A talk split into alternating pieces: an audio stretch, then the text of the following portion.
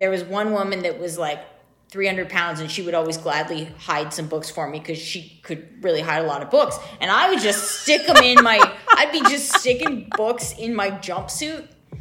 And like, there's clearly like sharp angles coming out of my jumpsuit, and they're they're not asking any questions about that. Hi, CityCast listeners. Today is part two of my interview with my friend Keri Blakinger, the most ferocious prisons reporter in Texas and the author of the new Corrections in Ink. It's the story of her extraordinary life. Yesterday, we heard how Keri went from competing in the Nationals as half of a pair's ice skating team to being arrested with a Tupperware full of heroin. Today, in part two, we cover the second half of Keri's story. Starting around 2011, when she was 26 and in various New York prisons. She talks about how she found her voice at the Houston Chronicle and why it is that she chooses to stay here in Texas. One quick warning this episode contains a lot of salty language. It's Tuesday, June 7th, 2022. I'm Lisa Gray, and this is CityCast Houston. Prison affect your sense of self in other ways? Your, how, what did you think of yourself while you were in prison? Did you define yourself in terms of the other prisoners? Did you see yourself as having no agency? What did you think your future might be? Huh. I am, I don't, I'm not sure what I thought my future would be. Certainly didn't think it would be this. But, um, uh-huh.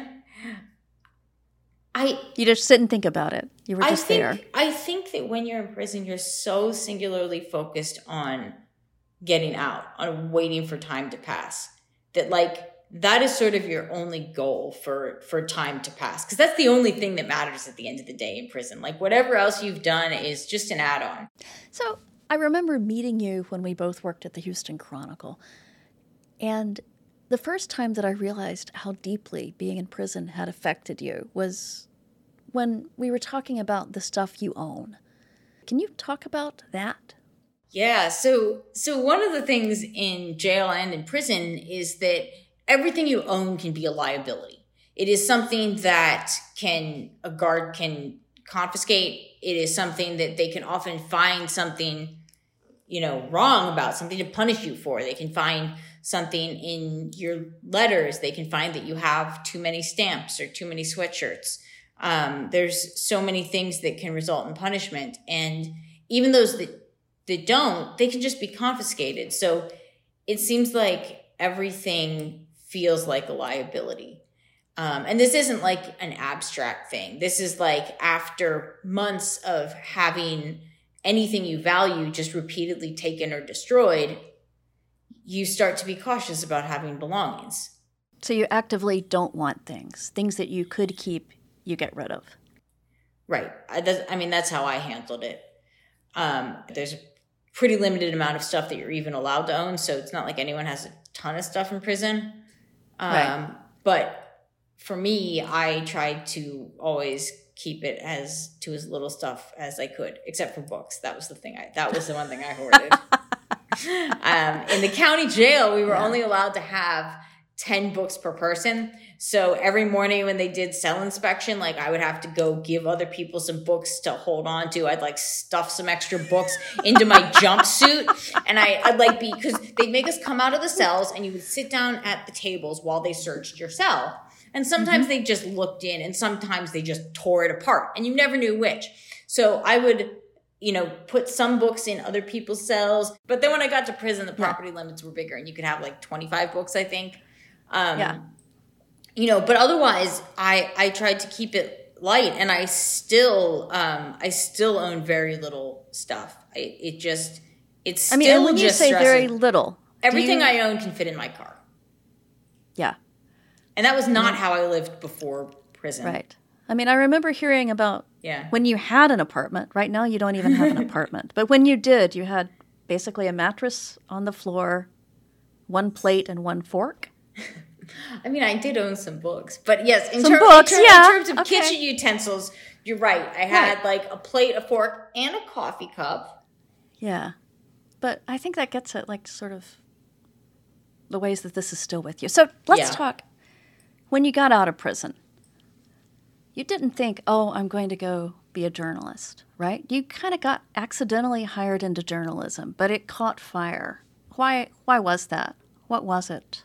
I mean, initially I got into not criminal justice reporting. It was just um, general assignment reporting. Yeah. And You were like out running whatever random crime had happened, whatever shooting.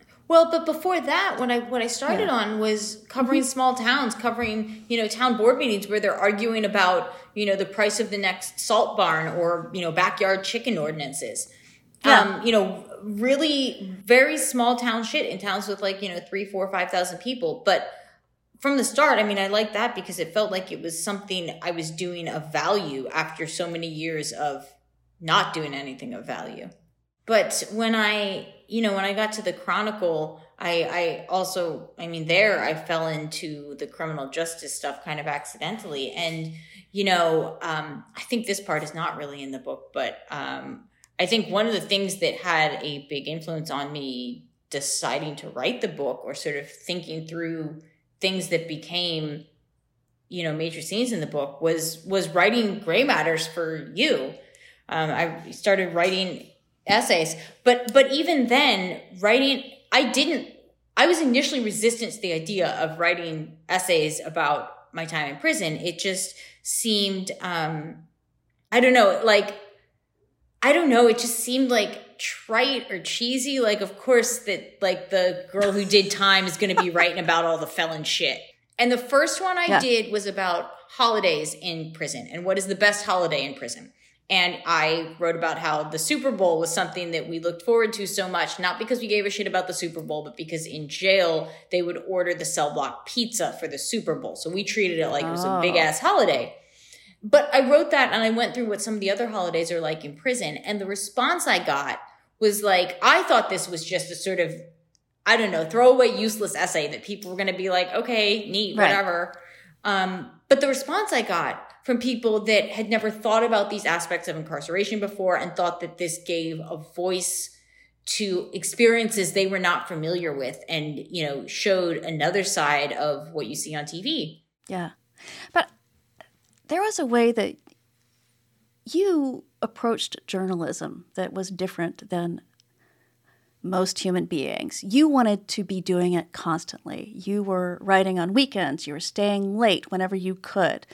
I felt bad about getting you to work on weekends until I realized I think you said to me once, Oh, I'd rather do this than heroin. I need things to do on the weekend.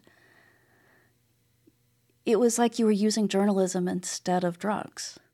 Totally, yes. I mean, I've I've always been an obsessive person, you know. Yes. And and growing up, I mean, it was figure skating, which was an Right. all-consuming sport.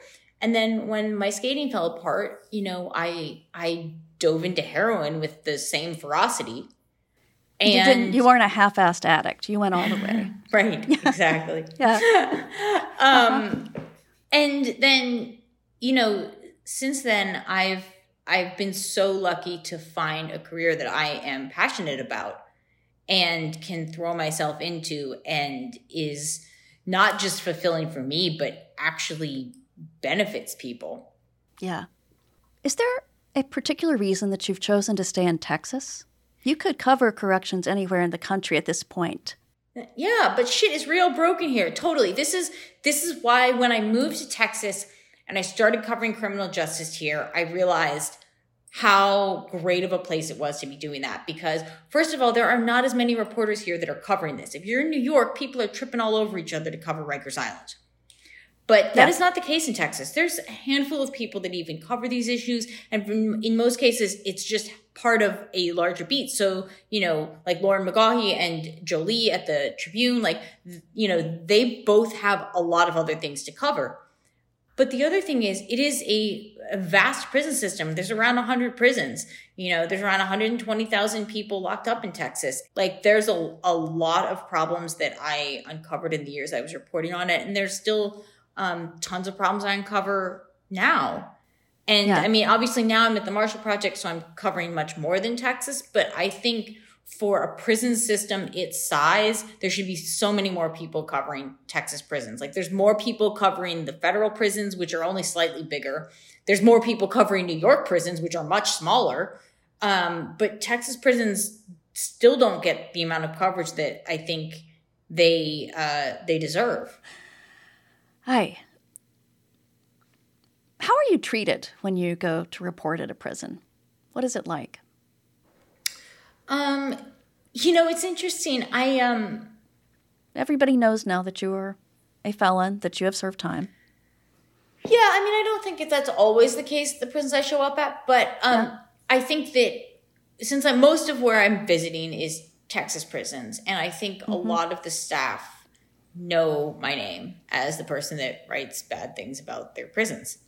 Um, but they're they've always been great to me. I think that some of the one of the surprising things is that a lot of the staff don't like to see this shit going on either because it also affects them. When people are starting fires, it makes their life worse. If the food they're Right. serving is terrible, it means that people are going to there's going to be more unrest and people are going to complain more. You know, if there's no air conditioning, that's a difficult working environment. You know, Right. so I I think that a lot of the staff have, have you know not treated me as the enemy because I think they appreciate that I'm covering issues that you know make their lives worse too. Um, I suspect the administration does not typically feel the same way, but I don't um, run into them on most Right. prison visits. How do the prisoners respond to you? Um, the you know one of my one of my favorite ways that I've seen jail mail addressed is when I was at the Chronicle. Sometimes I would get mail that was addressed to the reporter who used to be in prison. or, or somebody I think did one that was like the reporter who did time, and um, and, and I mean people knew who that was. It ended up on my desk. Yeah. Um, but yeah, but I think that also sort of reflects. I mean, I think that also says something there, um, because they they recognize that experience and they appreciate that. That means I'm coming at it from, you know, from a different place than a lot of people that walk into that prison to interview them come at it from. yeah. Do you feel like you're at the right place in your life? That in some ways everything has led you to cover prisons, especially in Texas? Um, All that figure skating you did, it was leading straight to Texas prisons, right? I have n- never thought about that. Um, yeah.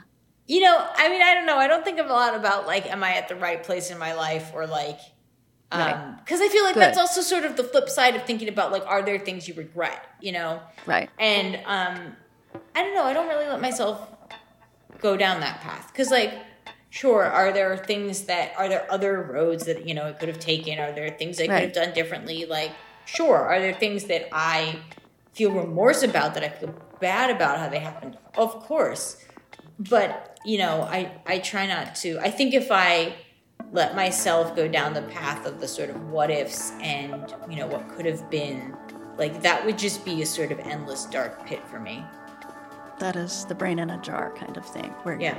You're thinking in circles. yeah Yeah. All right. Well, I am very proud of you. I think you're doing great stuff. thank you That was Keri Blakinger. Her new book is Corrections in Ink. She'll be signing it tonight at Brazos Bookstore. We'll have information in our show notes and also a link where you can buy a copy that will be sent to a prisoner. And now I am here with producer Farrell Gibbs. Farrell, what else is going on around Houston today? Thank you, Lisa. This is from the U.S. Postal Service's website. Because it is National Dog Bite Awareness Week this week, they released the national rankings of the number of dog bites that occurred in 2021 per city. So, 5,400 postal workers have been attacked by dogs last year, and Houston, of all of those cities, was ranked number two in the country, right behind Cleveland. Now, on that page of the USPS website, they do give tips on how to be a responsible pet owner. Like when the letter carrier comes by, you should, of course, keep dogs inside the house or behind a fence or away from the entry door or on a leash. They also said not to let children take mail from a letter carrier, just in case the dog sees a carrier as a threat. Now, besides Houston, there were three other Texas cities in the top 25. Dallas was at number six, San Antonio number 12, and Fort Worth 16. Texas also ranked high on dog bites per state. We are the number two state for dog bites behind California at number one. That is it for CityCast Houston today. Farrell has gotten our Instagram up and running, so please, if you have a photo that somehow captures this city, that makes you laugh or makes you angry or just makes you feel something about the place, tag us. We are at CityCast Houston. We'd love to use it in our newsletter and our social media. We will be back tomorrow. Talk with you then.